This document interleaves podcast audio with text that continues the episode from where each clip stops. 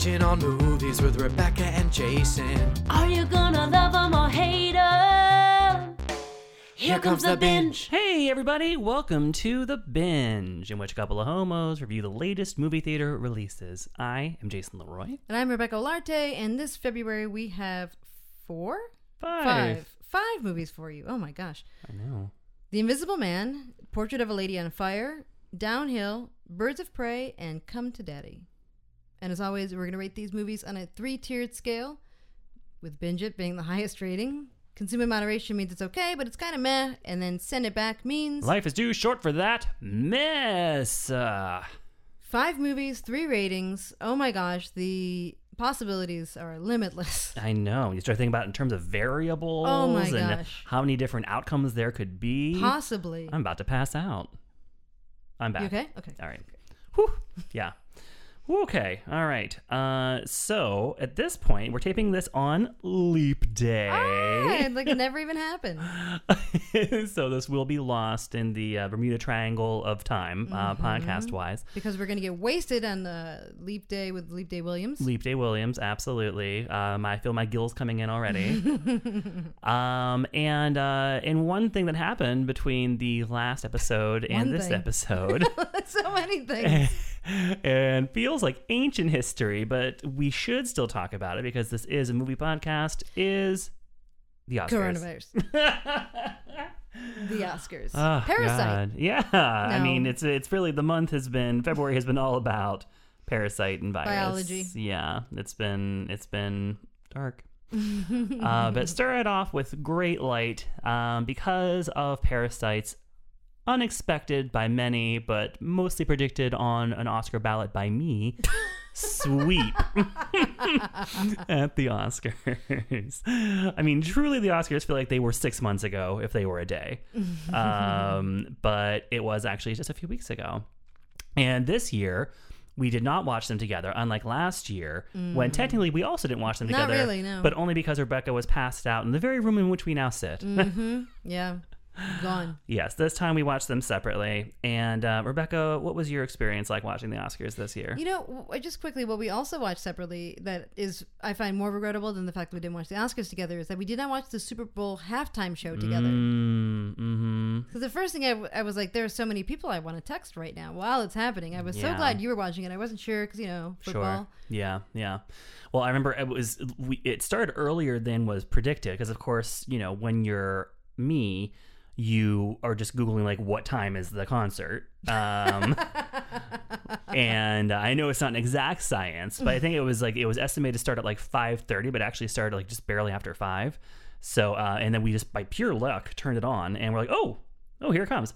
So yes, I watched it live, as did you, and uh, and we and we did uh, enjoy a, a correspondence about that. I feel like there was a lot of um, uh, message squeeing going about. I Mm. was unfortunately by myself watching it, and that that was a bummer. There were just so many moments where you feel like you You're wanted like, to be with a community yeah. of people. Like, You're just looking around the room for that! someone to look high at five, that! Look at that! right? And, Oh Tea- my God, that and Teacup is famously conservative. famously. Uh, so she was too busy firing off emails to uh, the FCC. FCC. She's still upset about the nip slip. hmm Yeah, no, we'll never get over it. Does blame Janet. Does. Uh, Refuses to hear that it was Justin's fault. Mm-hmm. And uh, and that's Teacup for you. I mean, you know, lo- love her or leave her. Uh, I love her. Uh, you know what? We don't always see eye to eye, but uh, but you still find excuses to cuddle. yep, So and that's and that's how you build a bridge. that's it. Yeah. So the Oscars. Yes. What was Uh, it like watching it without you? yes. Yes. My question, to be clear, is what was it like without me there? Tell me, what's it like when I'm not there? What did I watch it? You're like, you're like. So to be clear, you're saying they did happen. Oh, you know what? Here's what I did.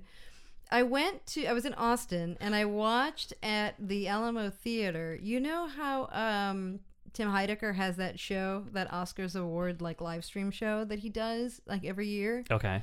Um and it's just completely absurd. Um you know, Martin Sheen was there. Or no, not Martin Sheen, the other one. Martin Short. No, the Estevez. Oh, Emilio Estevez. The other one. Charlie Sheen. No. what? Martin Sheen. No, I don't know. God damn it. the thing, the thing, the point is, it was hilarious. Hilarious. And um, you know, I don't get into the specifics. It's absurd, but you will love it. It is the funniest thing. I want to know who you mean. Yeah. Okay, I'll look it up in the meantime when you tell me about So you it- tell me about your day. So it was neither Martin Sheen nor Emilio Estevez nor Charlie Sheen, but somebody who, for some reason, makes you think it was one of those people. Yes. so you do this. Sam Waterston, Uh, no. and it was not Martin Short. Um, it's oh man, it's on cinema. it's the show.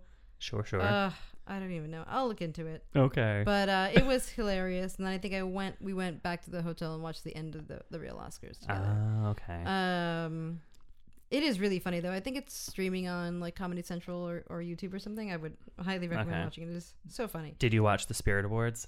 Uh, I saw the intro with Okay, the oh, Audrey, Aubrey Aubrey Plaza? Plaza's opening Yeah. monologue, which was so good. so good. And um, did you? I'm sure you also see the the, the Laura Dern bit that went viral.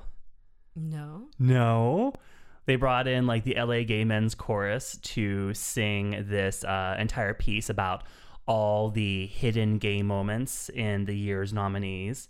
Oh. And um, and basically it was oh, Oh, Joe Estevez. Oh sure Joe Estevez. You know. it's like Dannii Minogue. What? Joe Estevez. Sure. He's the brother of Martin Sheen. oh. okay. You know. Yeah, it's like uh That that that is really just it really captures Tim Heidecker's show in a in a like nutshell. like Clint Howard. yes, exactly. Um, uh, yeah, so it was this thing where they were like isolating, you know, sort of like the secretly gay moments uh, of the year in independent film, and uh, and then it got into so it was like you know Jennifer Lopez stripping to a Fiona Apple song, um, and then it got to Laura Dern a Marriage Story, and they were singing like. Laura Dern kicking off her heels on the couch in Marriage Story. Laura Dern dressing slutty in court in Marriage Story. Uh, and then it just turned into this like entire song about Laura Dern and like the gay majesty of her work. oh wow. And she was there, uh, seated toward the front, and the camera was just like on her the entire time. And you can just picture the faces that she was making as this was unfolding, and she was not expecting it. Oh my god. Um, as like this entire chorus of gay men are singing about her greatness. Wow. Uh, and like going back through her entire career, it was a special moment. How do you feel about does that um negate the sore feelings about the Jennifer Lopez? Uh, you know, I mean, it's not Laura Dern's fault that the Oscars didn't nominate Jennifer Lopez. It is. I do actually blame the Spirit Awards, though, um, Oh. the Spirit Awards voting body, because that was J Lo's chance to win a proper award for Hustlers because they took Marriage Story and they gave it a special ensemble cast award that took all of its actors out of the respective performance categories. Oh. And so J Lo was running unopposed by Laura Dern at the Spirit Awards. And who did they give it to? Nine Eye from the Farewell. Which again, lovely performance. uh, but she also couldn't even be there because coronavirus. Um, so Oh, and J Lo really? actually, and so J and J Lo actually showed up l- less than a six days after doing the halftime show. Jennifer Lopez went to a tent in Santa Monica to attend the Spirit Awards, and they didn't even give her the goddamn award. Wow. So, uh, so yes, I'm angrier now at the Spirit Awards than I am at the Oscars. Um, but, uh, but yes, I mean, I've always, of course, I've always loved Laura Dern, and she should have an Oscar. It's sort of like when Allison Janney won for I Tonya. Sure. I'm like, she should have an Oscar, you know, even if I don't think she should have won it for this. Mm-hmm, So, uh, yeah.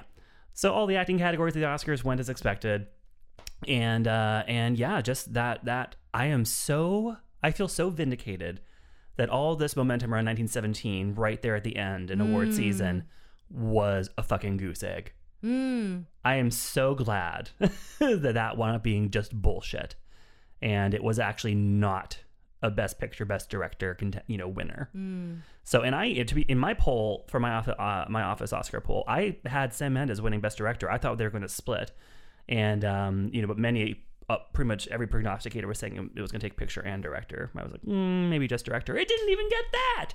I'm so, So happy. you were still wrong. I was still wrong. Yeah, Mm. And but I'm, I, so I'm happy. but I still won my poll.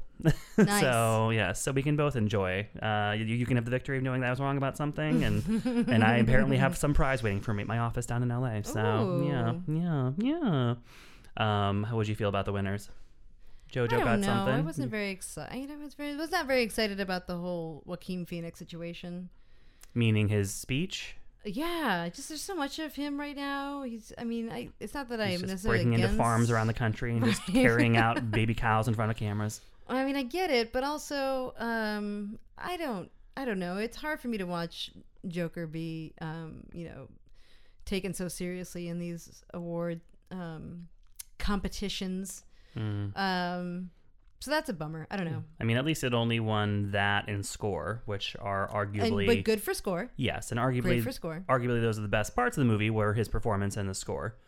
Um, so at least thank God that didn't win picture or director or any of that stuff. Even the fact that it was nominated is Right, still yeah. a, a problem. I'm really embarrassed about the score situation because I am like a very like very vocal about how excited and happy, but like I I've heard you say it. Yeah. don't know the score. I am. It, it's. I'm, it's just because It is it's perf- it is per- it is performative wokeness 101. yeah, I should listen to it. I should. I'll listen to it on the way home. Yeah. I'm gonna do it, Yeah, and then you and get then it's home gonna get show home. up in everyone's feed. Like Rebecca's listening to the Joker soundtrack like, oh, guys, again. Rebecca's driving around listening to the Joker score. so stay out of her way.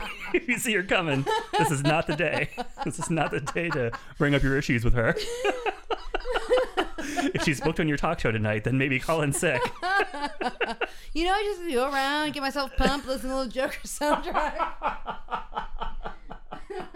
That's Send in the clowns part of that movie, though. What the fuck? what a stupid movie. Oh, Oh anyway. god, yeah. I mean, and the both speeches by Joaquin and Renee were both just oh, like right, just Renee. oh my god. That Like was not good. I mean, it's so like you truly, if you're a frontrunner, you have to have a strategy for the entirety of award season so that you don't like peter out early and then you just embarrass yourself with the biggest one of all. She petered out like within the speech as well. Yeah, yeah. Like she was like good for the first five to ten seconds, and then she was just naming names. Mm-hmm, Um, and that was embarrassing, and we all had to hear her like newly revived twang one last time. um, and then it was just a funny feeling the energy in the room change for Joaquin when he was like rattling off the different issues, and everyone's like yes, and he's like you know whenever someone feels supremacy because of their race, everyone's like yes. He's like because of their gender, we're like yes. He's like their sexual orientation, we're like yes. He's like species. Everyone's like,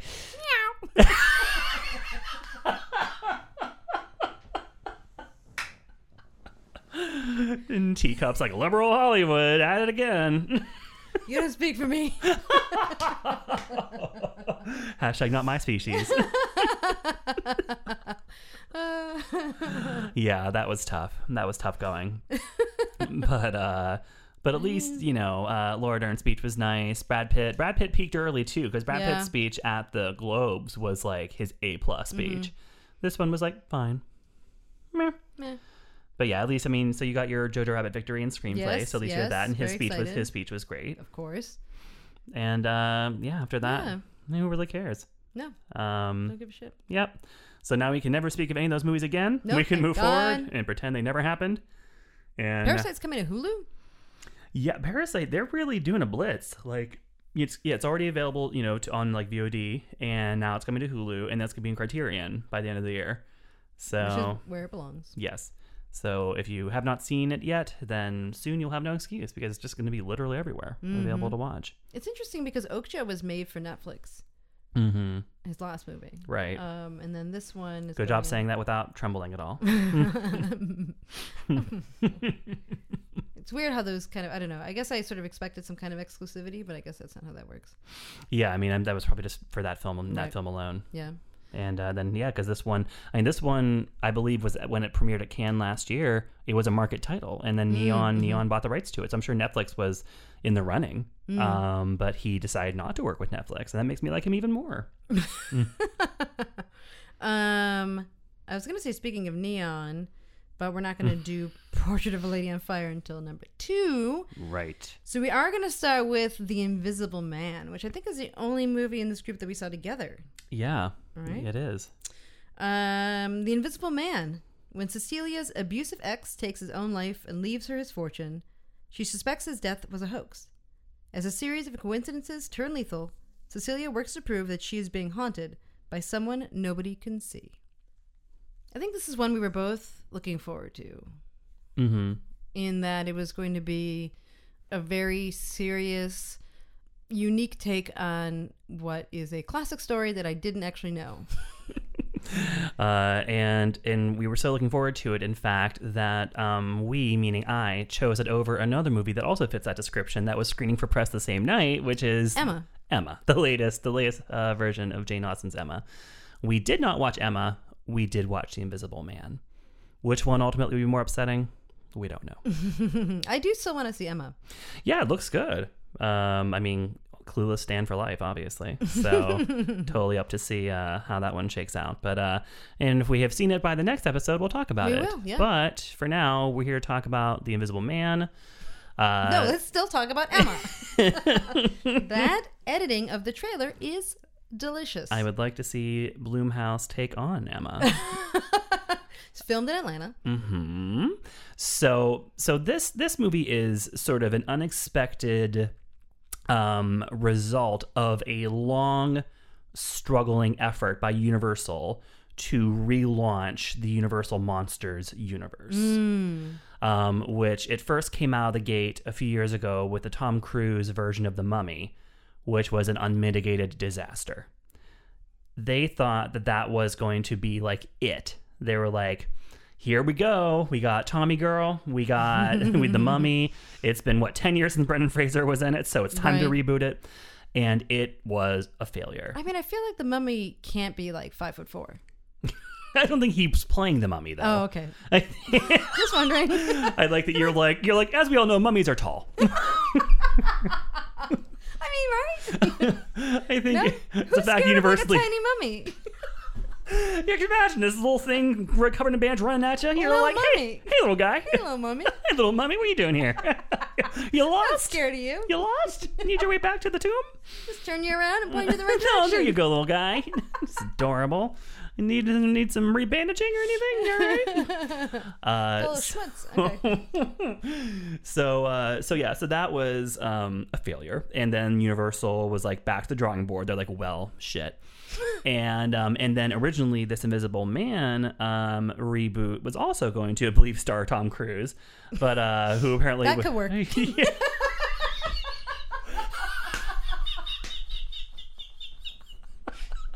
You're like, now that's where being five four is an asset instead of a liability. It's less. yeah, to be yeah, exactly. He, he'd be in this room. We wouldn't even see him. Right. Save millions on the budget for the CG to make him not be there. just, just a whole foot and a half. Uh, you don't have to even worry about. so, so it was going to star Tom Cruise, um, and uh, but then after the failure of the Mummy, they were like, "Ooh, okay, back to the drawing board. Let's retool this." And so they approached uh, the filmmaker Leigh Whannell, who is best known for um, horror movies like Insidious and Saw. Uh, and we're just like, what you got? Imagine this, like you know, taking Invisible Man, taking this property, and doing a new take on it. And then he, you know, was sort of like, okay, like how do I don't want to like do like a straight up remake of the original. Like, what's a different take I could have on this?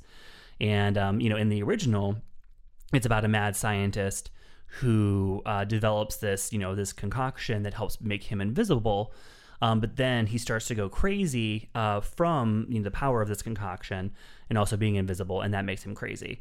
But in this, he was like, okay, what if it's a person who is already inherently a bad guy, and the ability to become invisible just amplifies that? Um, and and so he came up with this this this sort of fantastic premise, uh, wherein the uh, the Invisible Man is well, first off, not the protagonist. Right. Huge. Yeah, Huge. huge. I feel So like the Invisible Man as like a character in pop culture is is the Invisible Man. It's like the trench coat with the hat and the like Mm-hmm. right, um as seen in Marriage Story. Classic Halloween costume. that's true. It was. But it's a very iconic uh character and it's you know it's the name of the of the story and Mm-hmm. what a twist to make it second banana. Yeah, yeah. Uh, and so instead, we have a story um, about this sort of, you know, Elon Musk style figure. Poor Grimes. Let's send a send a, someone to wellness check on Grimes. Invisible Man SoundCloud is blowing up right now. So we have this sort of like you know this like you know this this eccentric tech billionaire um, who uh, is works in the field of optics and uh, and is living with I thought that she was his wife maybe she was just his girlfriend I'm not sure Oh, uh, I thought it was wife as well. yeah well we'll say wife for the purposes of the review maybe girlfriend ultimately doesn't really, all doesn't, doesn't really actually- matter The definition of relationships in this movie is very complicated. yes, it is. I was very confused by a few primary ones. Um, so, uh, so, uh, so he lives with, yeah, we'll say wife, played by Elisabeth Moss. And as the film begins, um, she is pulling off a middle of the night escape from his enormous oceanside mansion. Um, and uh, and we, you know, intuit that this is because he is abusive. and man- Mansion Fortress. Mansion Everything fortress. is uh, camera monitored, alarm on Yeah. alarm, High gates. security, Mhm. and it also has his like secret lab in the basement. Um, walls, security dog. Like the, the idea that he is controlling is very much shown to you in these in this intro. The dog has this huge shock collar on. There's a lot of like very clear s- symbolism that he is controlling and abusive. Yes. And uh, and so she is making an escape, uh, and her sister is waiting for her. Her sister did not know. Um, she just told her sister to be waiting for her at a certain time. Her sister had no idea. Um, she had like like many women trapped in abusive relationships. She had been quiet about it. She had not spoken about it. She had been ashamed. Uh, and so her sister comes and gets her. A few weeks later, she is now living with a friend of the family who is a cop, played by Aldis Hodge, who we loved in Clemency. Mm-hmm. Love him here too. And goddamn, the man can wear a suit. Yeah, uh, yeah. Holy shit. So she lives with um, her friend and his young daughter, played by Storm Reid from Wrinkle in Time and um, and she's still kind of recovering. Obviously, she's only been out for a few weeks. She doesn't want to leave the house yet. She doesn't feel comfortable doing a lot of things. She's still very much, um, you know, dealing with her PTSD from this abusive situation, and is still just learning how to talk about it. Uh, when she receives the very surprising news that her ex has committed suicide uh, from his, uh, she receives this news from his brother, who is a lawyer. And um but she just doesn't quite believe it. She's like i don't know that he i, I just know i just know he didn't do this. I just know he didn't do it. And um and so and sure enough of course she's right. And then it goes from there. But so the premise of taking you know the story of invisible man and using it to look at experiences of an abused woman and to use it as a, as a metaphor as a symbol for for the experience of gaslighting um, for the experience of uh, of of feeling you know that your abuser is always around, um, never feeling safe. You know that that all that stuff is is brilliant and so thoughtful and and you know and and of course acted beautifully by Elisabeth Moss. also using what he's able to do in this um, shroud of invisibility Mm-hmm. to alienate and ostracize her from the from her loved ones, her friends and family by a whole broad range of uh, abusive acts, uh, Mm-hmm. making her feel completely alone and unable to survive without him. Yes, yes, and as right exactly like as he as he reappears, so to speak, uh, in her life and begins to isolate her from the people who she needs to look after her. Um, then, then yes, the, even as the movie progresses down that path where it starts to become more formulaic and perhaps not always believable with the sort of because the script needs her to be isolated and some of the ways that it finds to like isolate her are like not always like okay. Maybe not the most believable. Um, but yes it's in keeping with the pathology of an abuser of course that that that he is finding ways to isolate her. And you know there's, there's a lot of choices that the movie makes that are still um refreshing for this kind of thing. Like i feel like it is a remarkable thing um, that we have a movie about an invisible man in which at no point uh, is he like walking in to watch our heroine shower Yeah, like yeah. you know like this is this is the kind of thing that for years like this is it's Yeah. all about like what kind of weird pervy shit is he going to do while he's invisible Yeah, that's worth that's that's worth calling out. I'm just thinking about how I feel like anytime anyone answers a question like, "What superpower would you have?" and then someone Mm-hmm. says invisible, you're like, "Creep." right pervert Um, that's that's an important call out. I think it's easy to take that for granted, but that is Mm-hmm. so fucking clearly what would have happened or would have happened in a different movie. Right. And I was also I was just reading an interview with Leigh Whannell, and he was talking about how um, Elisabeth Moss, in a lot of ways, sort of almost became a co-writer, co-director while they were making it, um, because she he he was like, I have no personal experience with the kind of story that this is about, but uh, he's like, but she opened up to me a lot about relationships that she's been in and her point of view on them, and he's like, and so we really reshaped a lot of it from that, and he's like, there's also he's like, there were paragraphs, paragraphs of dialogue that I wrote for her character that she would come to me and say like, I can say that with a look. And and you know she's like so let me try it. And he of course hated that because these are his lovingly crafted words. He- Sure. but he's like okay we'll give it a shot. And then it always worked. And there are so many stretches of this movie that are just silent of just her and her Mm-hmm. face and um and she's one of the best there is It's excellent. and you know that's I- all the the people who shoot um, Handmaid's Tale uh, have said in interviews that like the camera operators will like take turns being able to operate the camera when she's shooting one of her close-ups because they just are so enthralled by like watching the way her face moves in close-up and how she can telegraph and convey such nuanced emotion. She's a Scientologist, right? Yes, I uh, wonder how much of wonder how much of that was a was a backstory from Tom to Cruise, this. Elisabeth Moss. So there's gonna be. But like be- I feel like the story of Scientology that you hear is very similar to this sort of like isolation, Yeah. always watching, manipulation, gaslighting. Yeah, I it's be- like a huge abusive relationship. I believe from what I've read of interviews with her, she was raised in it. Um, and so it's one of those things where, you know, like it's just like what her, you know, her parents or her, her mo- whichever parent raised her was a Scientologist. And so she was just kind of raised in it.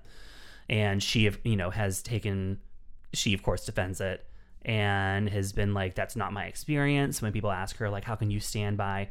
I've seen her even take people on on Instagram. Um, when people should be posting about handmaids and people be like how could you like w- what gives you the right to star in this show when you are part of an organization that that stands for much of what this show criticizes and she of course is just like that is absolutely not my experience as Scientology and I would never be a part of an organization that did that.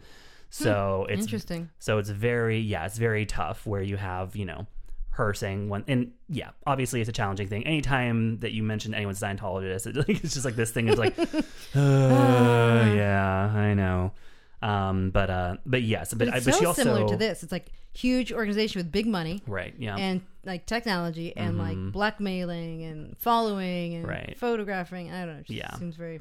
So no wonder it's so good in that aspect. yeah there's that so I think that like not to ruin your flow. oh yeah no Should sure we continue? We're- Is we're there anything else you want to say with all the good stuff? Right, There's, all, there's a lot of good stuff that shouldn't go unrecognized. you can all right? probably The sense acting. you can all sense that there's a butt coming um back it up. Toot toot. Beep beep. Um, um there's also i will say it is the first half of this movie i i would say is like brilliantly done all around.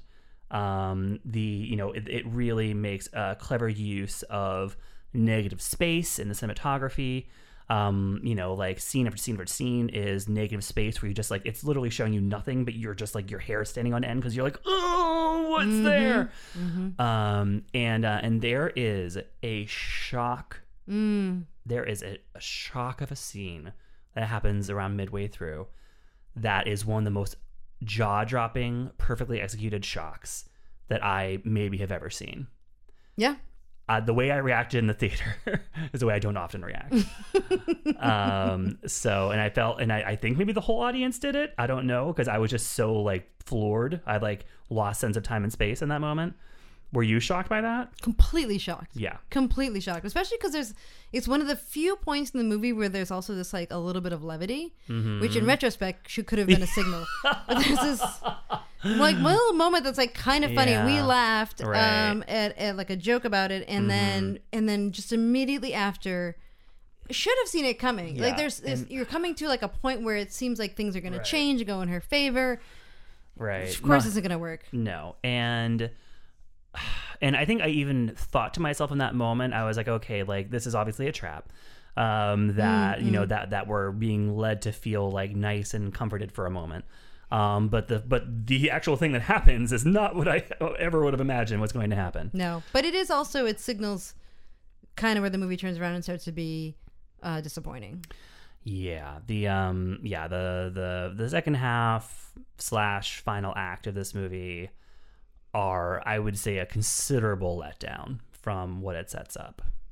And I think it's like trying to trying to make this marriage of something that's incredibly dire and realistic, even though it's told in this sort of um, uh, like fantasy unrealistic version that goes completely unrealistic and that it doesn't balance out. It no longer has the like believability, like relatability, groundedness of the first part.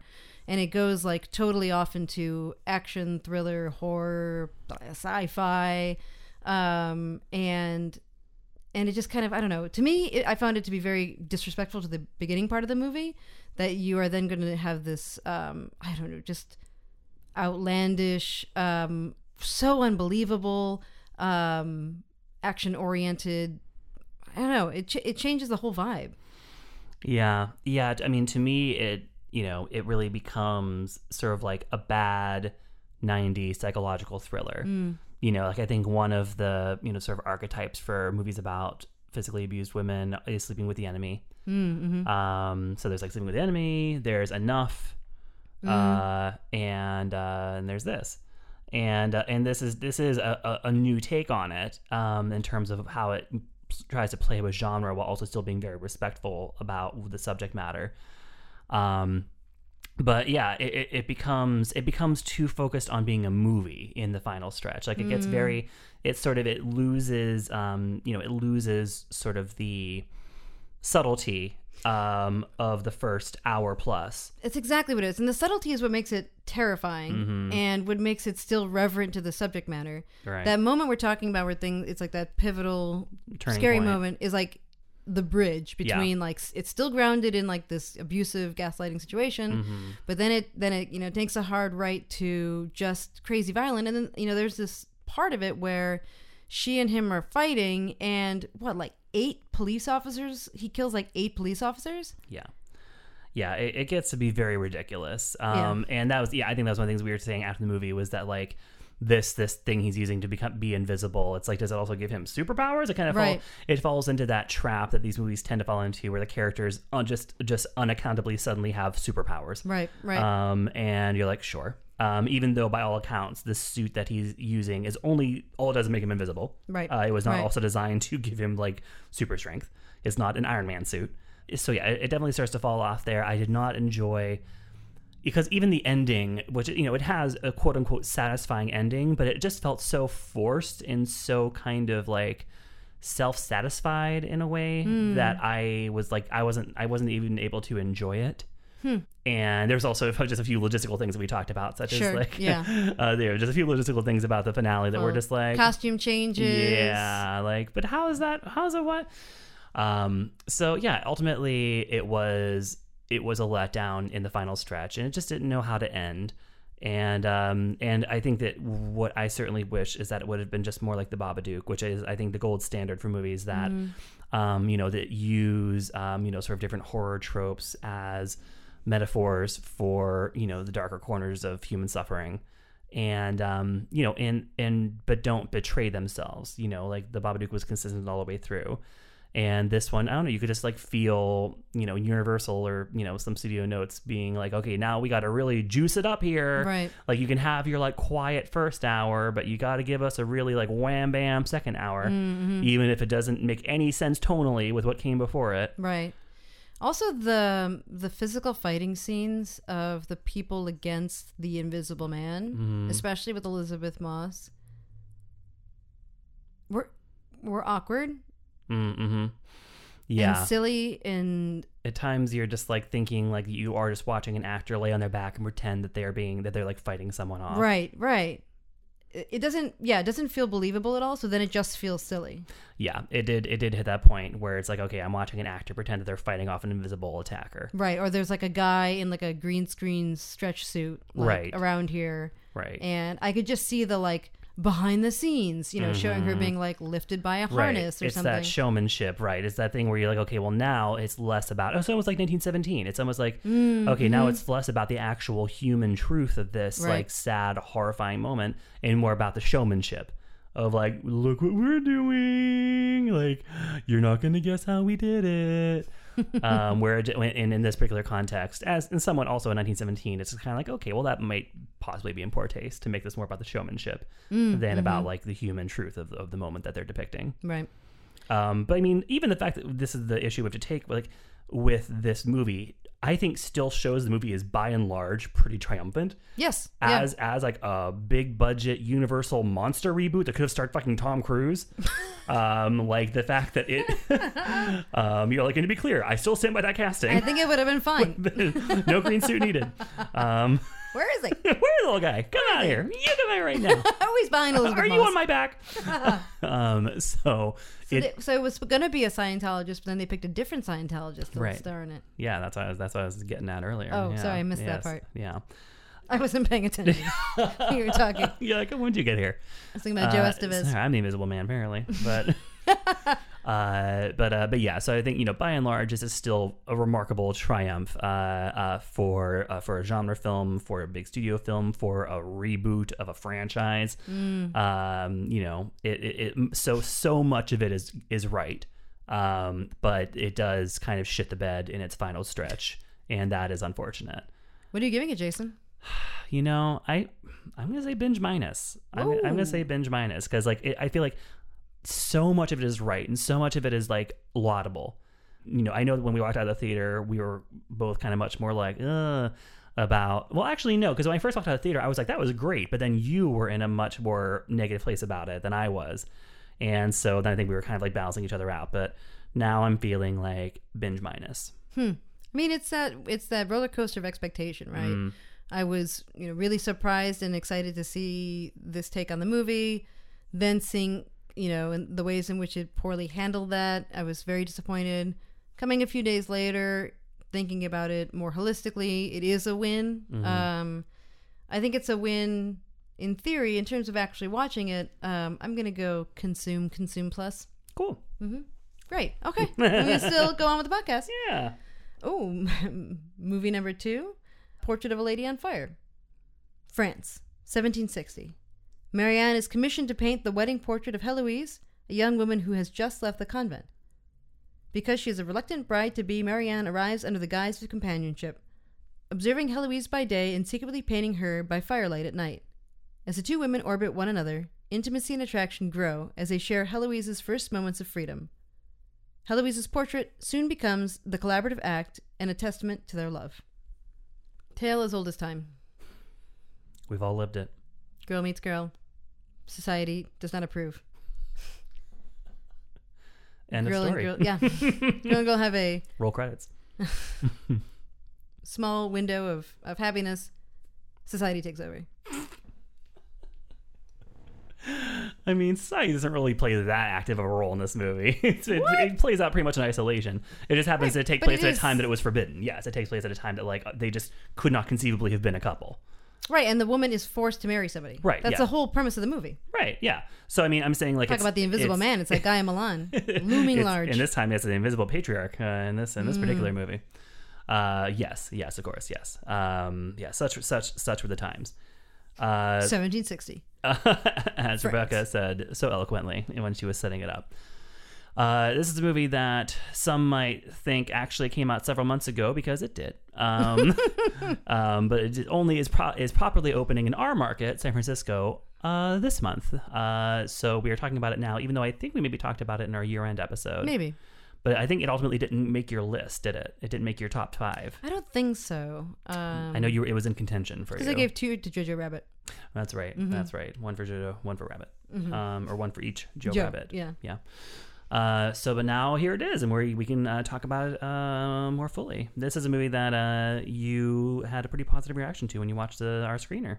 I did. Um, did, did is that something that I brought up to you, or are you Yeah, watching yeah, me? How did you know? Teacup told me. Is this are you logged into my nest? Teacup's like, oh, she's watching some Euro fascist lesbian propaganda, and she can just see the look in her eyes right now. Again. What a delight! I mean, I feel like you you know these movies are often held to a high standard um, by those of us in the queer community as being exactly what we want them to be and nothing less. Um, you will speak to my experience and no one else's. We've burned so many times by um, the catalog Video. of Wolfe Video. Yeah. From our friends at Wolfe Video. and um, I didn't, you know, so I didn't have high expectations. Um, but this movie is, first of all, it is gorgeous. Um, it the the palette it has a very like I don't know, it had a very like Call Me by Your Name palette feel to it. Not the obviously not like the aesthetics of the style of the time, but Could have used a Sufjan Stevens song. I'll I say. mean, I would've liked it. That would have been the one thing. wouldn't have hated it. hmm But the palette and the general like um, I don't know, soft softness, soft beauty of it. Hmm. Um, very few characters. One male speaking part, maybe. There's some men at the end Oh, that are at the it- gallery. There's like one guy that's like coming to like Right. box up her like canvas or something. Yeah, the first time you see an actual male character show up at the end, it's very jarring. He's just sitting there by the fire. It's like, where the hell that guy come from? Um, and it's it's, It's very like, sorry, ladies, no more lesbianism and illicit abortion for you. there's, there's a man back in the room. So I don't know. I felt like that was um refreshing. it was refreshingly quiet. this is this is just yeah you're just like enjoying the absence of of, of, of loud men and, and now you no longer get to enjoy that absence because here i am mm-hmm. i just love that in this movie it's basically about like you know if you leave women alone by themselves for too long they will have lesbian sex have abortions and then make art about the lesbian sex and the abortions Yeah. yeah Mm-hmm. that's that's what I- that was that was that was what teacup said Uh, that is that's really that's really the, the the long and the short of it Yeah, a lot one. happens in that week for them. It's- it really is a short amount of time that um Marielle comes, is that the character's name, I believe. Um Wait, do you still have the synopsis in front of you? Okay, let me look. there's there's Eloise and Marianne, there's Marianne. Marianne. comes to paint um, Heloise's portrait, and I think it's like a week. Her her, uh, her mother leaves, and, Mm-hmm. and they they get to hanging out. There's a um, a woman who kind of manages the house there with them. They become friendly, um, a- and a maid, Hmm? the young maid. yeah, young maid. I I also liked in this movie. So Marianne, the painter, uh, is a is a portrait painter. Had studied with her father, and there's this kind of conflict between the, the both her and Heloise because Heloise is, I think, more of a lady of, of, of money and is needs this portrait painted to get married and is you know already kind of be- betrothed to somebody. Mm-hmm. And because Marianne is a is a career woman in 1760, she doesn't have to get married. You can tell by the shoulder pads. Dead giveaway. and the KT Tunstall song that plays uh, for her intro. Yeah. Suddenly Um, I see. Oh my god! Remember what was the trailer you watched the movie for where they played that um, "Making My Way Downtown" song? what was that? Oh right. I what lost it. That was that was unexpected. Oh, it was a commercial for the NBC streaming app Peacock. That's right. oh, it won us over. so good. Anyway, I digress. Back to Portrait of a Lady on Fire. Just what a what a quiet, beautiful movie. Wa- watching a relationship and two people getting getting to know each other and have fun and understand and flirt, heavy flirting. mm-hmm. Um, Lots of staring. Uh, this I have some friends of mine have said that their favorite genre is women staring, mm, and this is possibly the the most women staring movie that anyone will ever make. Yeah, it is. uh, because really just about one staring at the other while the other stares off into the distance, Mm-hmm. Mm-hmm. um, or but then eventually stares back. Oh. Oh. Um, this is directed by a woman named Céline Sciamma, who is already an acclaimed uh, filmmaker, uh, French filmmaker uh, behind such movies as Girlhood and Tomboy. Uh, and she actually, the, she was in a relationship with the lead actress, Adele Haenel, uh, the one who plays uh, Eloise. Uh, and they had kind of had a real life scenario where Celine had kind of come to her rescue because Adele had been in a situation with a with a sort of like an abusive male director um, that she has been very outspoken about. Adele Haenel is one of the few um, French actresses who actually has, has been outspoken about Me Too because France famously is very bad at it. Um, right, but didn't Isabelle Huppert say something ridiculous about it? Hmm? Didn't Isabelle Huppert say something ridiculous about it? Oh, everyone, they all do. That's the thing. Um, so Adele Haenel is one of the only ones who's actually like on the right side of it. Mm-hmm. And yet, Uh, just yesterday, right? She walked out of the. yeah, just yeah. I think today, Awards? yeah, both of them did. Celine and Adele both walked out together when Roman Polanski was named Best Director. Um, so yeah, France is very much not on the side of uh of, of Me Too, and is very just like, eh, but that's called being a woman. It's a wonderful thing. Oh God. Um, so uh, Oh God, your accent. so, um, but yeah, so and Celine, you know, kind of was there for her, and then the two of them had a relationship, and then they broke up. And then Celine made this movie, which is makes the movie processing. that explains a lot. Yeah, she she broke up with her girlfriend, and then she made a movie where she cast her girlfriend um, as the subject of a portrait, and the movie itself was the portrait that she was making of her ex girlfriend. And it's about a couple that ultimately can't be together. So it is one big act of lesbian processing, and certainly one of the probably one of the more pleasant uh, uh, uh, Yeah. such accounts. This is a movie that I saw at TIFF, ding, and you know I will say that this is, this is probably a movie that I admire more than I personally like. I'm just like, yeah, I love that movie. Of course. Like, like it is, it is incredibly, incredibly, as you mentioned, quiet. I would, I would describe it as slow, slow going, and ultimately, like I didn't, I don't feel, I don't feel feelings. I don't, I don't. This movie does not make me emotional. Um, it, Sure. it is not. You know, I don't feel really the eroticism. I don't feel the ultimately the sadness.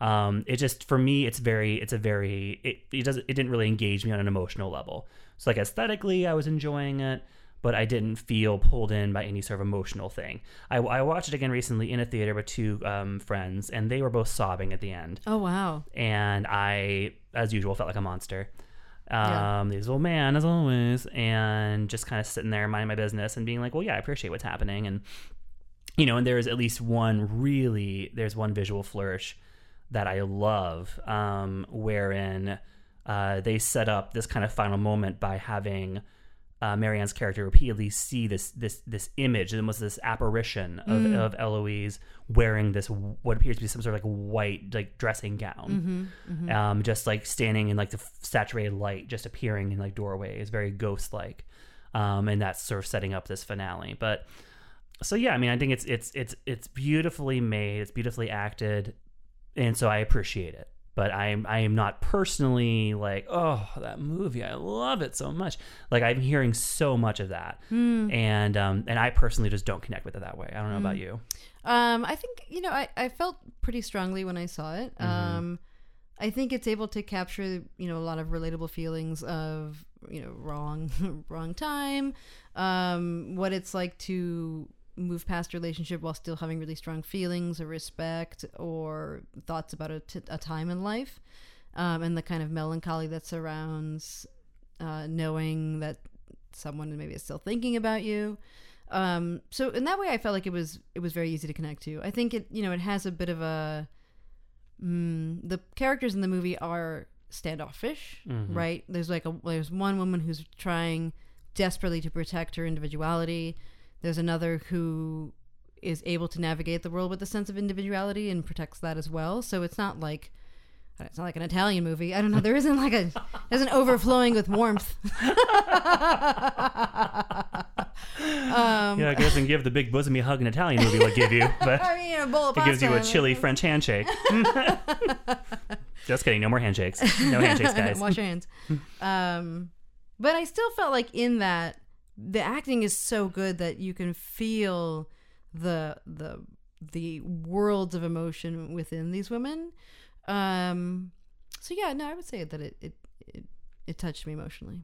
it does have a very satisfying ending. It does. Um, Mhm. So yeah, much more. Even even though there is all of this sort of you know sadness and unrequited love, uh, there is a very very satisfying ending Mm-hmm. um, waiting at the waiting for you there. Um, where are you gonna give this one? Oh, I'm giving it a binge it. Okay. Mm-hmm. Yeah, yeah. I would say like I would probably also say like binge minus for this one.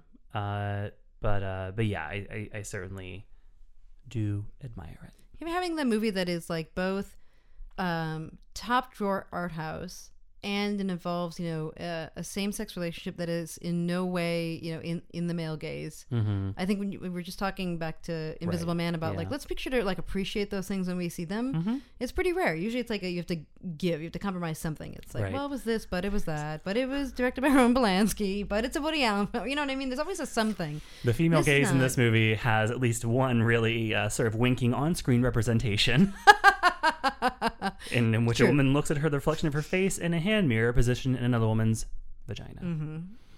That is the female gaze. It's called mirroring. Get in the know, Jason. Um, oh, jeez. Yeah. so you said yeah, like yeah, like binge minus. Yeah. okay. I'm just gotta throw that minus in.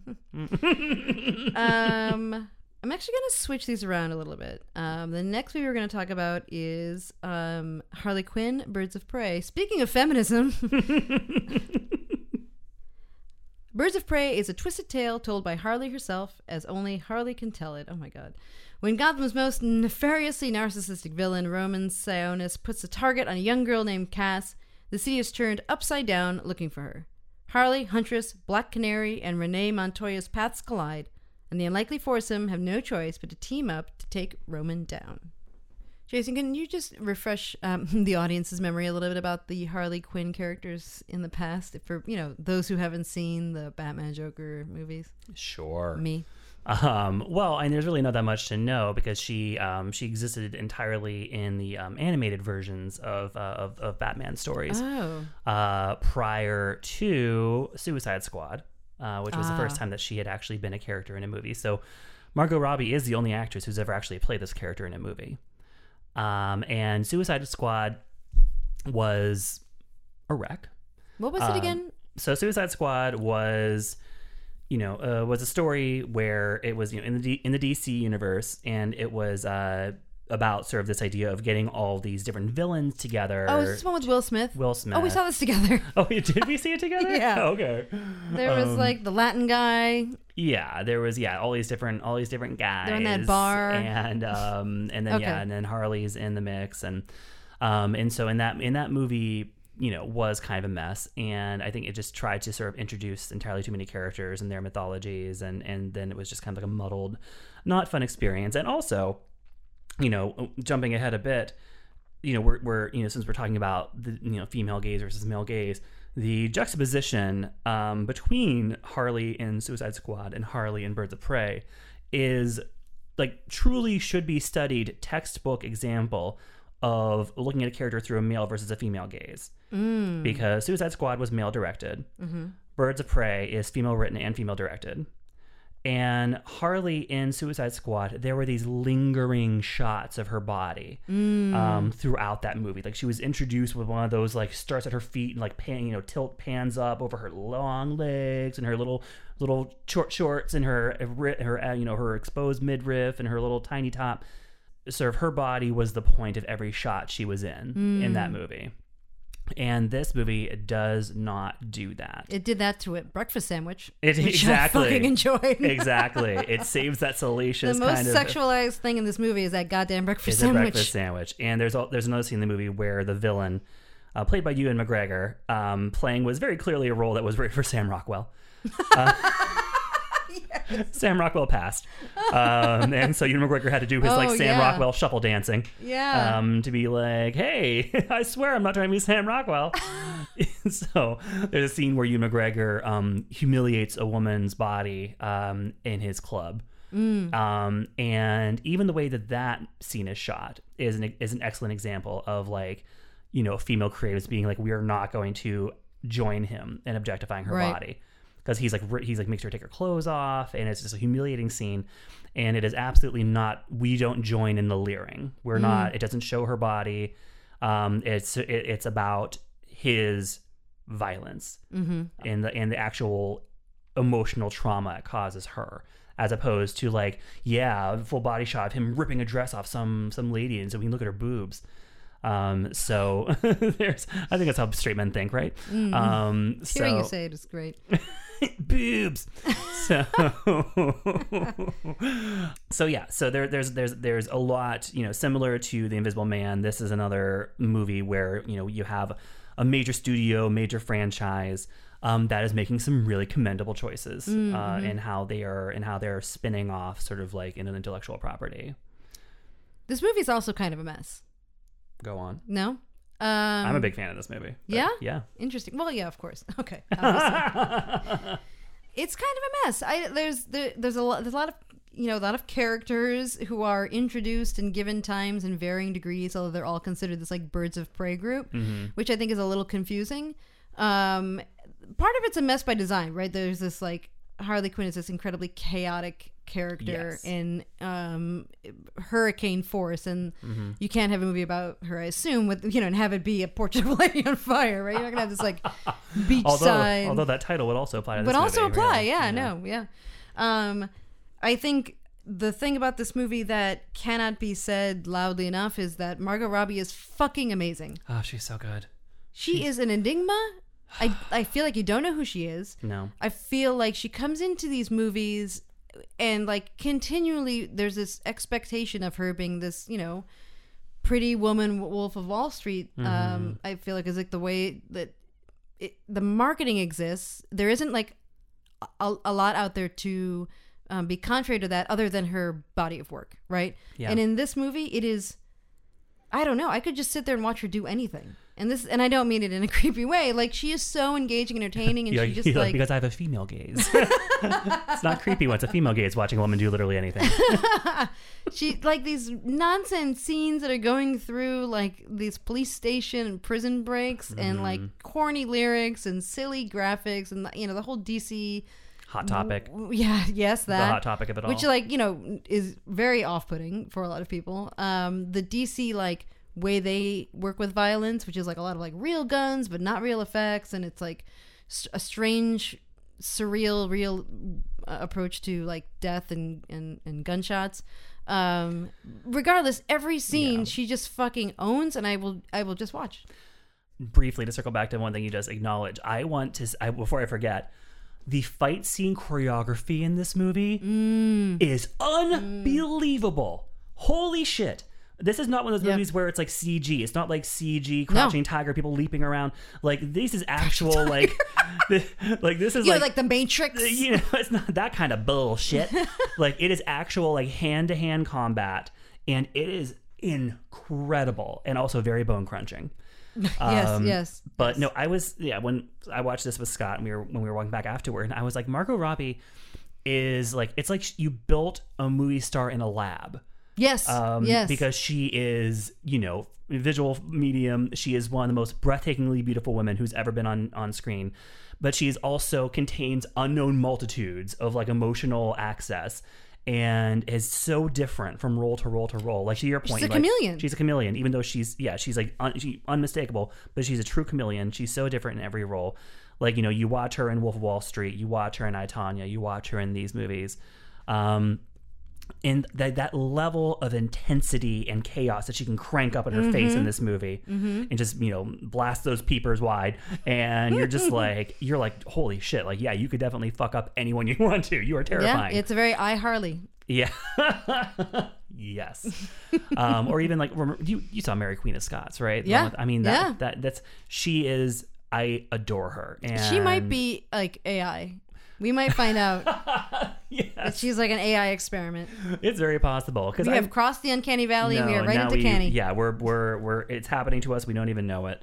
It's just like that Simone movie from back in the day. We're getting Simoned uh, by by Margot Robbie. Uh, but you know, like uh, if the if it keeps performing this way, I'm fine with it. Um, she is she is fantastic, and uh, and she is. I mean, God bless that she exists in the stature that she has that she can get this movie financed you know Yeah. that she can and that she can use her because she's also a producer.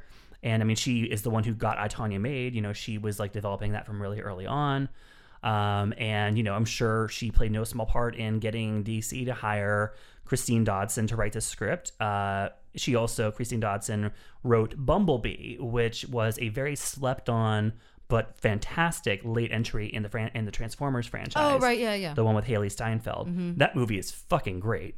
um, and it's directed by a woman named Cathy Yan, who doesn't really have any major credits. Um, and boy, this was fucking a lot to take on. Um, and I, I think that by and large, she nails it. I totally agree with you that the movie does feel very messy and chaotic at times. So I almost feel like that's a feature, not a bug. You know, like I don't know, Rosie Perez. I felt like there are a couple of things that could have been better. Her character and that general story um, was She a little play- weird. she plays lesbian. She does play lesbian with Ali Wong. Yes, that's right. It's always one of those unexpected things where I'm just like, is that Ali Wong? Because I don't recognize people enough to be confident. So when it's like an unexpected person, I'm right, and you're just like, is it okay if I ask this question? uh, uh, I, I do want to talk to you about one thing. I'm gonna get your thoughts on um, Ewan McGregor and his sidekick, the guy from Chris Messina. Chris Messina, the guy from. Uh... oh come on! he, he's in the Mindy Help me out. Project, There Mindy. Project, Mindy Sharp Projects. Mm-hmm. Objects. Um, also, famously, I once, uh, I once told, Famously? famously, I once told Scott that, uh, that Chris Messina was going to be at the Castro Theater because they were doing a screening of some movie he was in, and what he heard was a drag queen, a holiday themed drag queen whose name is Chris Messina.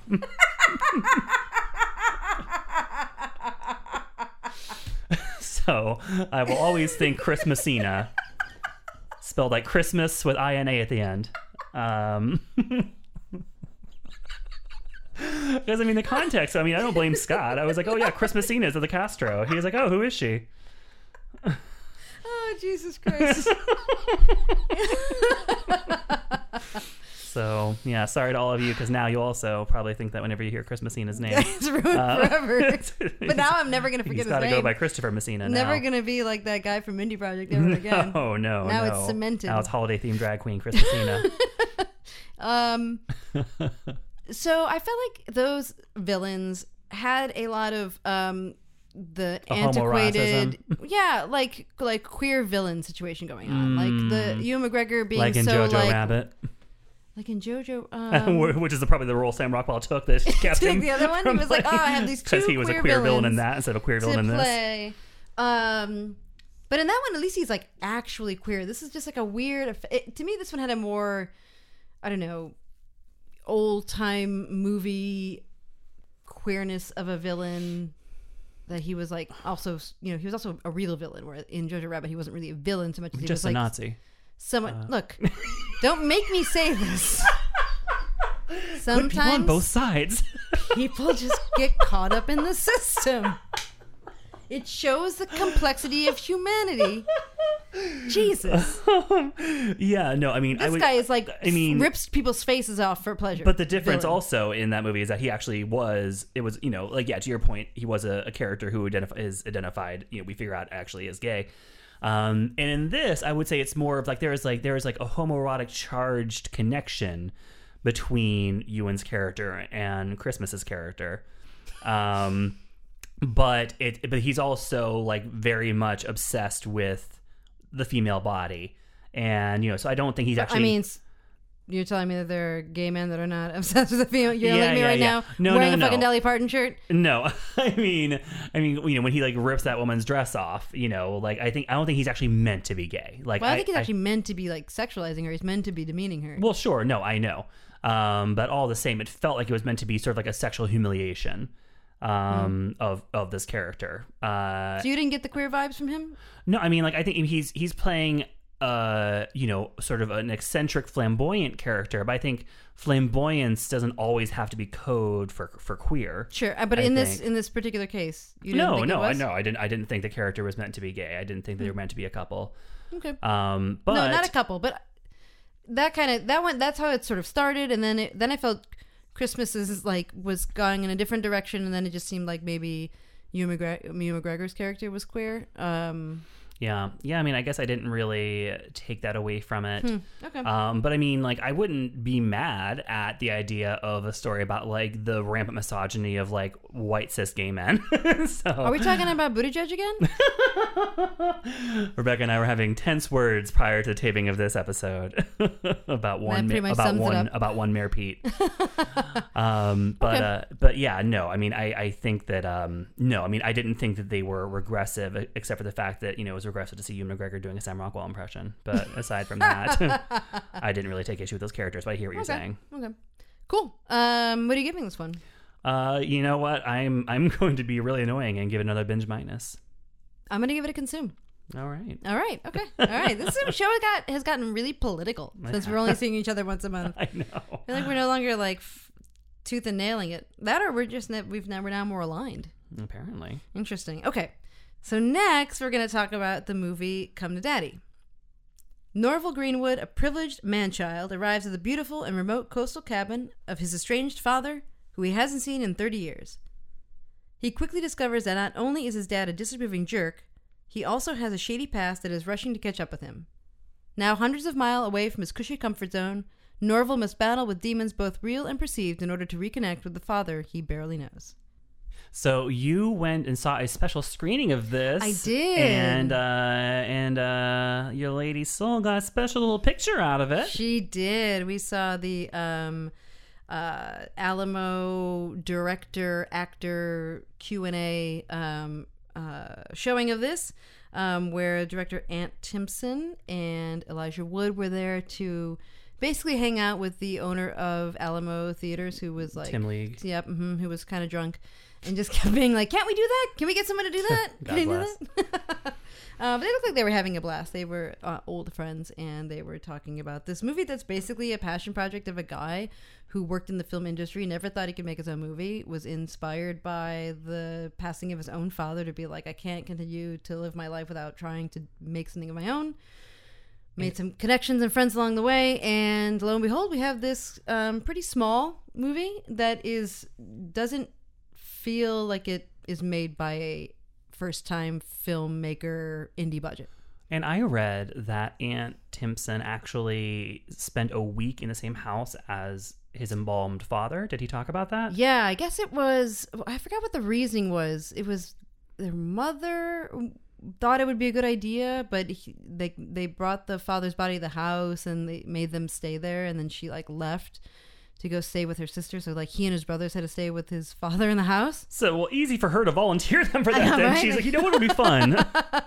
you guys do this and i'm Classic mom bait and switch. go i need some me time Jesus Christ. yeah so that was actually his inspiration for this kind of story Um, or the jumping off point i think And uh, and you got to meet Elijah Wood, um i mean i kind of sat on a couch and watched him talk to people right? but did Um, you take the picture that Soul has with him? uh no i took a, a picture from the sidelines but um, oh, who he, took the, who took the picture of her of uh, her and Elijah? i think he had like a manager oh, he had like somebody Person line with like, him, yeah. Oh, was there like a line of people like taking a little bit it was a small line there was it wasn't that like well like, attended of a clamor. No, no. Yeah. But still, right? Like anyone in in that group of people who had seen Sure. any Lord of the Rings movie was like, please, Of course. I have to see this. I Did uh did Soul have a good experience? Oh meeting my him? gosh, she lost her mind. she gets really weird. Like She, she, might gets not know Sarah really, McLaughlin, but she knows Oh, Elijah wow. Wood. she gets very in like um very nervous around famous people Mhm. and it's like it's the cutest thing in the world she gets very overwhelmed um but i'm really proud that she went and and when i Yeah. approached him. She just gets very nervous. And he was so nice you know he was like oh what's your name again? You know he was very sweet. Like he was he was there for the for for that time. I wish I could have watched that happen. uh, it was adorable. So um send it into her favorite Pope magazine as a for the for the star sightings page in the Pope magazine. i know right? Oh, uh, we need to get a new a new edition of that magazine. I know. i wonder how the pope what the pope thinks about coronavirus. That's what I want to know. Right Break your legendary silence, Pope. That's what I want to hear what you I'm think. sure he has a lot of thoughts about it. Yeah. Um. So yeah. Uh, and you saw this movie also at Alamo, or you know? no, no? I just I rented on VOD because it was a day and date uh, title. Ah, right, So I was able to watch it from the comfort of my home um, for a mere six ninety nine. Uh, so yes, uh, I watched it then, and you you watched it first, and you tipped me off to it. Uh, I, Mm-hmm. I had heard of it, but I certainly wasn't planning to watch it. Um, but then you gave it quite a ringing endorsement. Yeah. So we have a, it's a it's a horror thriller comedy um, about a young man Norval who um, his father left when he was five. He is the worst. hmm Um, you know, kind of a whole like Fyre Festival of Yeah. meets like He's like- just like a self-styled music industry hipster who's actually just full of shit. right. His phone was designed by Lord. Right. He has the worst haircut on earth. Basically, looks like he hangs out also with Grimes and Elon Musk. Right. I saw the haircut described as medieval monk. Uh, and we know people who wear that hair. So Yeah, just like the worst LA hipster music scene uh, Mm-hmm. type guy, and he comes to hang out with his father in this like again another majestic seaside mansion house. Right? Where are all these houses from? Jesus, I don't even know. But yeah, supposedly he so he you know received a, a, a letter from his father Mm-hmm. asking him to come, and um and so he doesn't know what he's getting into, and he's very you know sort of nervous, of course, because his father abandoned his family, like you mentioned, at a very young age, and so you know, and so whatever is in his mind for what he thinks is going to happen when he gets there is not exactly what does happen. I don't know how much of the story we want to get into. Yeah, I don't want to give too much because I feel like the same what you just said also describes to the audience. You know what you think is going to happen is not Yeah. all what's going to happen. because I will say that even having seen the trailer, because like yeah, Alamo played this trailer before a bunch of movies um, that I was seeing there. So having seen the trailer, this movie is not at all what I thought it was going to be based on the trailer. So I was pretty surprised um, whenever I actually watched it. So I want to preserve that for all of you. Yeah. So we don't want to get into the um, the mechanics of the plot too much. Um, what I want to talk about is Elijah Wood's skincare regimen because that ageless little cherub, his skin is just porcelain perfection. Yeah, it Uh, really is. just soft, supple, beautiful. Like I, uh, this he does not age, and he Mm-hmm. is just like trapped as like a little boy uh, forever. Yeah. and he wears it well, so I'm you know I'm good with it. I feel like I have not really seen him play the lead in a movie in a very long time, and Mm. so it was actually it was quite a pleasure to sort of watch him, uh, you know, play this movie off because for long stretches of it, it feels almost like a one man show. Like it's really very does. much just him and he is just he gives it all like he is this is a fantastic performance by elijah wood Yeah, that it really is most of the movie. I mean, all Mm-hmm. these kind of things move around behind what you think's going to happen, what you don't think is going to happen, but it's really about him, him being tested by these different circumstances, him being someone. I thought he also is he is perfectly cast for this role. You Mm-hmm. know, you see photos of him in real life. There's that like meme going around right now where he's like riding around on a lime, and it's like me on my way to go get my like artisanal coffee and my shoes cobbled or whatever um but also so there's that which is like part of what the character is this like detestable Mm-hmm. like self-centered um asshole that you would hate and then but also um, very insecure and that's that's right. part of the character's thing too is that like he's Right. he's just creating all this bluster to try to like win his dad's approval right and then you're then you're with someone who is just like him being scared and him trying to figure out this like terrible situation Mm-hmm. and once again like his eyes his expression his warmth is um you could again it's like a margot robbie situation i will sit there and watch Mm-hmm. him do anything yeah um so well, another comparison i would make between this and the invisible man in addition to sort of like the seaside manse is i would also say this is a movie that i feel like falls apart uh in the second half Mm, I think the first the first half of this movie, similar to that one, is really brilliantly made, and similar to that one also is really just long stretches of silence, Mm-hmm. lots of negative space, lots of just sort of atmospheric tension abuse coming from no yes related. abuse yes, um, but then it's similar to that one. Once the twist is revealed, uh, midway through, then I felt like this one. Re- I was like, wait. what what what's happening i was like keeping up with it for a while but then once it kind of leaves the primary setting i was like okay now truly what the fuck am i watching Yeah, what is this about now um and um you know and then kind of has uh sort of like a you know bittersweet borderline sort of sentimental conclusion that i wasn't totally certain i felt like it had earned uh, because like it had just been Mm, such complete chaos for like the last 20 25 minutes um, and some extremely gory, extremely Yeah, gory yeah, Mm-hmm. stuff here. So you definitely have to if you if you can't hang with major gore, um, then this is not perhaps the title for you. But, Yeah. if, but if you just go woohoo whenever you see it, then uh, this is this is for you. I think the thing that makes this to me a little bit easier to swallow than the Invisible Man. I agree. There's definitely this midpoint that that goes off the chain, not in a great way. But in the Invisible Man, that part ups- that upset me because I, I found everything so serious and I thought that it needed respect. Right. Where in this one, there is this unexpected comedy throughout the whole thing. So even the second Right. Mm-hmm. part where it's like off the off the the rails, it's there are still funny parts. So I'm still enjoying it, and I don't feel like it's like necessarily like hurting the f- the first part of the movie. Right, right. Yeah, no, I would agree. Like, I, I, I do think that, yeah, for Invisible Man, the second, the, the final act is more of, it does undermine, um, Mm-hmm. you know, sort of the integrity and the sort of thoughtfulness of the beginning. Thank Where- you for where- articulating what I was thinking. yeah, that's where- it. whereas with this, yeah, it's kind of like it didn't really, it was like, okay, it's just, it's, it was a story that was being told well, and then it suddenly wasn't really being told as well. Right, right. Yeah. Yeah, it does yeah. Second part is unexpected and um unnecessary. Yeah. Yeah. Um so yeah, there's not much more to say because you also don't want to ruin what, Right. what happens. Yeah. Um I would say Stephen McHattie, the actor who plays his dad, Mm, uh, mm-hmm. is also the really he's he really goes for broke. This Yeah. is this is this is this is a performance that will make you physically uncomfortable. so uncomfortable. Um, like that was part of watching the trailer. I was like, oh no no no no no no no no no no. It is so intense. The whole Elton John part Yeah, that was It's amazing. oof. Yeah. So good. Uh, so but yeah, that is Come to Daddy. Where are you giving this? I'm gonna say I'm gonna say binge it. Okay. And I'll tell you why. Not if I tell you first. uh, enjoy the time with Elijah Wood. Yeah. hmm You'll love it. I, I, I would say don't binge it if you don't like extreme gore Right. or horror. But otherwise, if that doesn't bother you, I say binge it. Uh, yeah, I would go Consume Plus. Yeah. Okay. Wow. Wow. Such such peaceful times we have. Okay, this is the one I've been waiting for. The one I feel like we have um, much to argue about. Maybe we'll see. uh, downhill. Barely escaping an avalanche during a family ski vacation in the Alps, a married couple is thrown into disarray as they are forced to reevaluate their lives and how they feel about each other.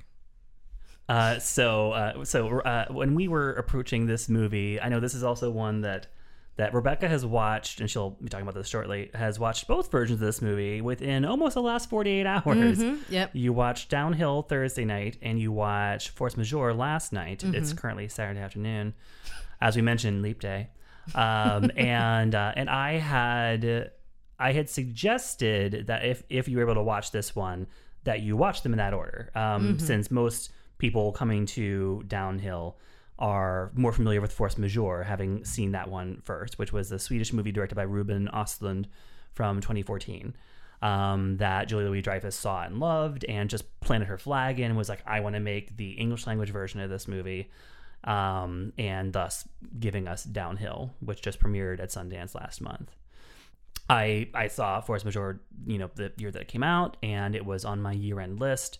I was a huge fan of it, you know, and I was cautiously optimistic about. I didn't categorically reject this movie just because I heard that it existed. Like, you know, this movie has been pilloried by critics um, because critics feel like it's somehow our job to, you know, discourage trends that we don't like by just categorically dumping on them, regardless of their, you know, quality.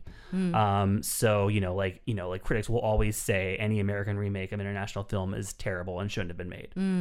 Um, and that that definitely is what the critics said about about Downhill. Um, but it is actually, you know, I was optimistic about uh, the cast, uh, and also it is written and directed by um, Jim Rash and Nat Faxon, who co-wrote The Descendants with, with Alexander Payne. They won the the Oscar along with him for the screenplay, um, and they are sort of you know, sort of quirky, interesting, not always successful filmmakers in their own right. I think they they did the movie, the what's it called, the the way back, the way way back. It was like sort of like a, a '80s family dramedy with Toni Collette from a few years back. Um, so yeah, so now there's this, um, and at times. I was very much reminded of those sketches in SNL that Will Ferrell used to do with Anna Gasteyer, where they were the family having dinner, and it was oh, always yeah. awkward, and it was just all of them was silently pushing their food around. And then somebody would say something, and then somebody would else would be like snarky, and then they would all start yelling at the same time, and it would end with Will Ferrell screaming, "I drive a Dodge Stratus!" and then, so the, I was very much reminded of that watching uh, watching Downhill. But um, but enough about me. No, I want to hear what you think. Oh, I you mean, want you, you want me to give my full spiel now, and then I- you'll dump in and Yeah, I've read and the rip me apart. review. No, well, I mean, if all goes well. Fingers crossed. So, um, okay, yes, I'll say. So, I've already said I think Force Majeure is a masterpiece. Um, this movie, I think that I truly wish that you know, there's a way for me to do what you did, which was to like to watch it without the prior knowledge of force majeure and to see what I would have thought of it then.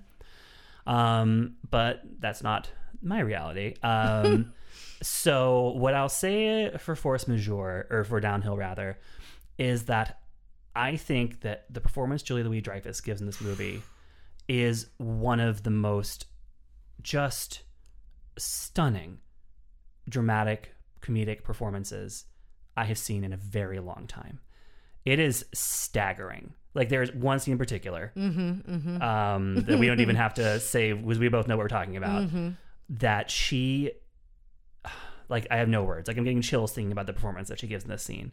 Like, it, yeah, like people were crying. Like it is, it is just So good. it's an incredible it's an incredible performance and so like i get that like since this this remake only exists because of her at least she comes through you know like she delivers in this movie. And she is an actress who of course we all know is one of the world's best but she doesn't get a lot of film work. Right. um and you know she is sort of like one of our foremost possibly the most decorated tv actress of all time. Um but here she is, and she doesn't do a lot of film. You know she was fantastic in enough said nicole Holofcener's movie from a few years back where she was opposite james gandolfini.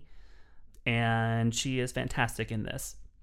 Is the cast around her on the same level? No um but you know not bad. Uh there uh you know will ferrell will ferrell's casting is probably what immediately set a lot of critics on edge just thinking like okay like so now it's a will ferrell movie. Um like so obviously it's going to be shitty. But Will Ferrell does some really, you know, sort of understated work. He's not like, you know, he he really goes to like the painful, hard to watch places that, that the movie requires him to go. And he is kind of, you know, good casting in the sense of him as this sort of dad who, you know, is like lovable dad, but then just sort of like obliviously, yeah, flees his family at this key moment and then cannot bring himself to acknowledge what happened because it was just he is embarrassed.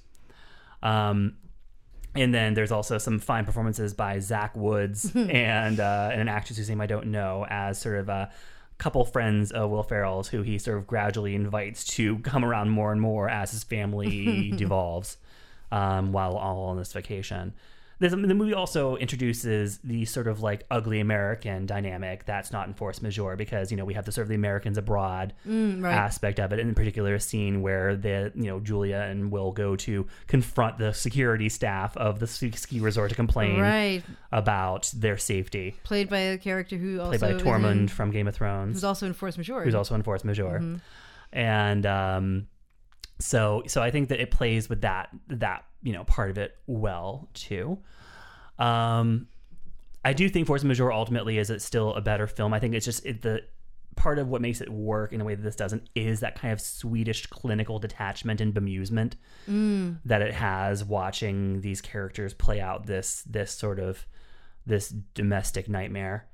um and i think also you know and not not knowing the actors i think maybe helps a little bit too um you can come to it fresh and just kind of have this experience of, of of you know these actors who just there's not so much clowning from European actors in general. So there's no there's no mugging, there's no clowning, there's no like lingering like you know sort of like winking to camera moments. right. Um, so I think Force Majeure is still a, a better film than Downhill, but I think the Downhill does have a right to exist, if only for Julia Louis Dreyfus's performance.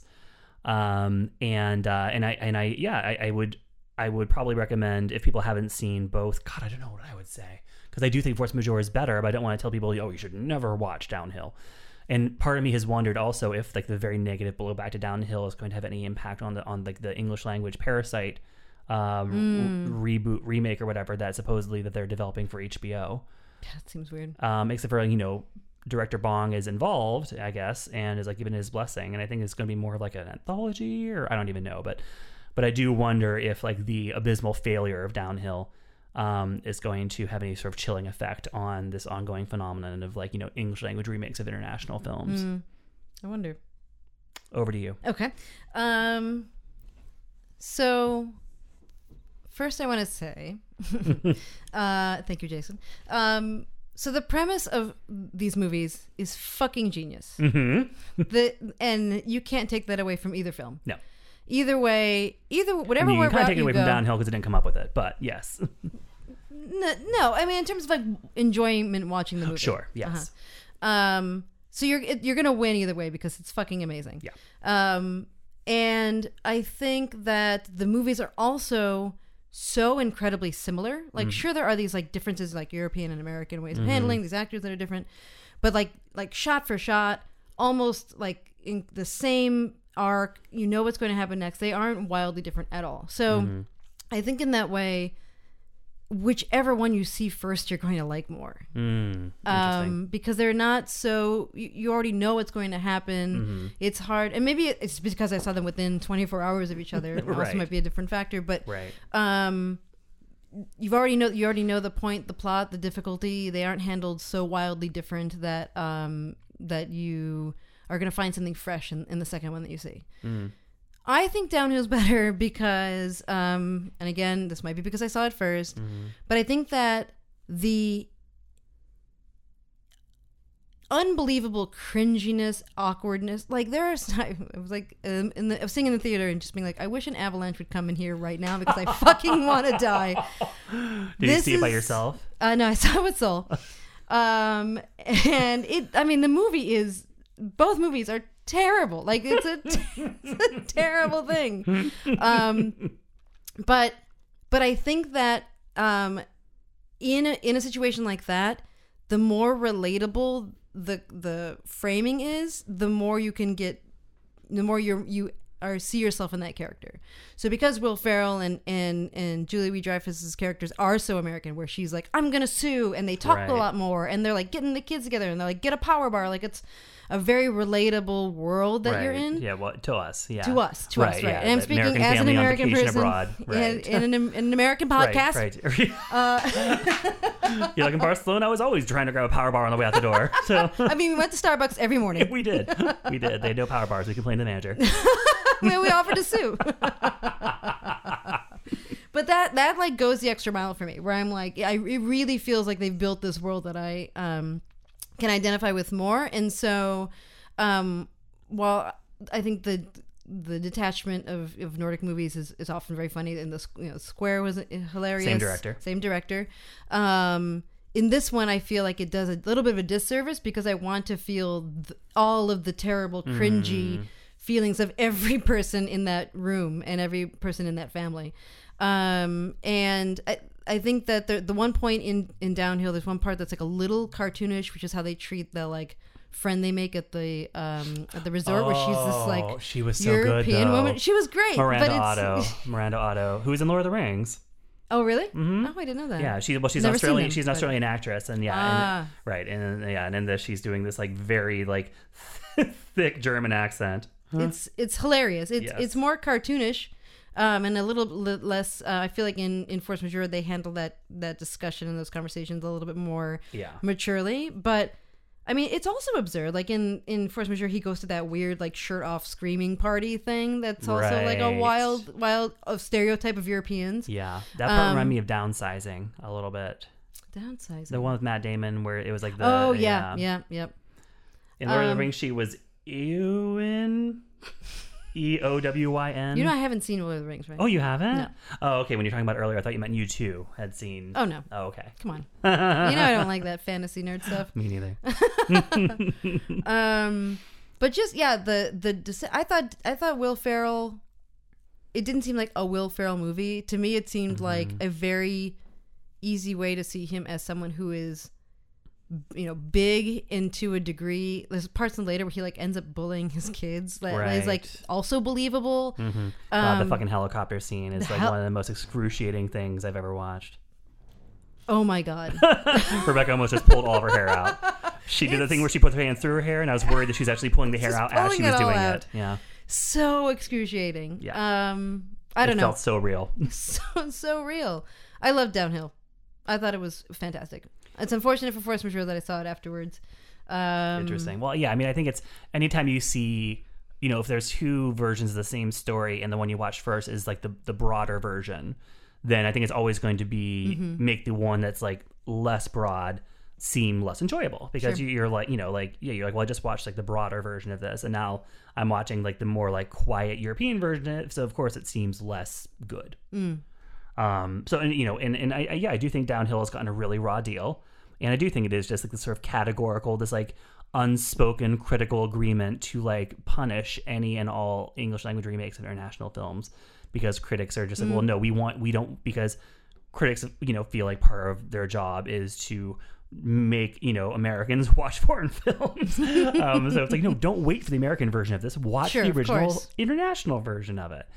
Um, but uh, but I, I think if Downhill just existed on its own without the association of force majeure, I think it would have been a critical. I think it probably would have been closer to you know eighty five percent on Rotten Tomatoes instead of the current rating, which I think is like thirty five. fucking ridiculous. It's just surprising because I feel that I I would think that there would be a lot of people who are in the bucket of people who wouldn't have seen Force Majeure that would go see a Will Ferrell movie. Right. And I don't know how that's getting lost. Like maybe Yeah. that's not how it's being marketed because it's, It's being being marketed, marketed as the same crowd, which is a weird move. Right. Um, and maybe it'll have a better success in like the VOD. Uh, yeah, maybe. Maybe it'll end up on, on. Netflix, and then people will watch it and be like, oh, and people who had no idea what force majeure is will watch it and be like, but that, that also does raise a good question though of like who is this movie for? Mm-hmm. Because it is so excruciating, um, and you know people, not everybody likes cringe comedy, and Larry this- David fans. and right, exactly. So fans of cringe comedy will find much to enjoy here, but then it is also it it, it has a lot of genuine human pathos Mm-hmm. that a lot of, a lot of cringe comedy doesn't. You know, cringe comedy tends to definitely just play up the discomfort of these social situations, but without having um, moments that ring as true and as heartbreakingly as that centerpiece scene with her Right. um, or even you know her, and then sort of like the journey each of them takes as they start spending less time together on the vacation. Oh my god. Um, you know, so, but yeah, I mean, I I'm with you on. I think you know, downhill got a raw deal, and I think that it, d does stand pretty well on its own merits. mm-hmm. And um, uh, giving it a binge it. uh, I will go with um, Consume Plus. wow, no waves. Let's just not disagree until after the election. Mm. Okay. What do you think? Deal. Thank you so much for listening.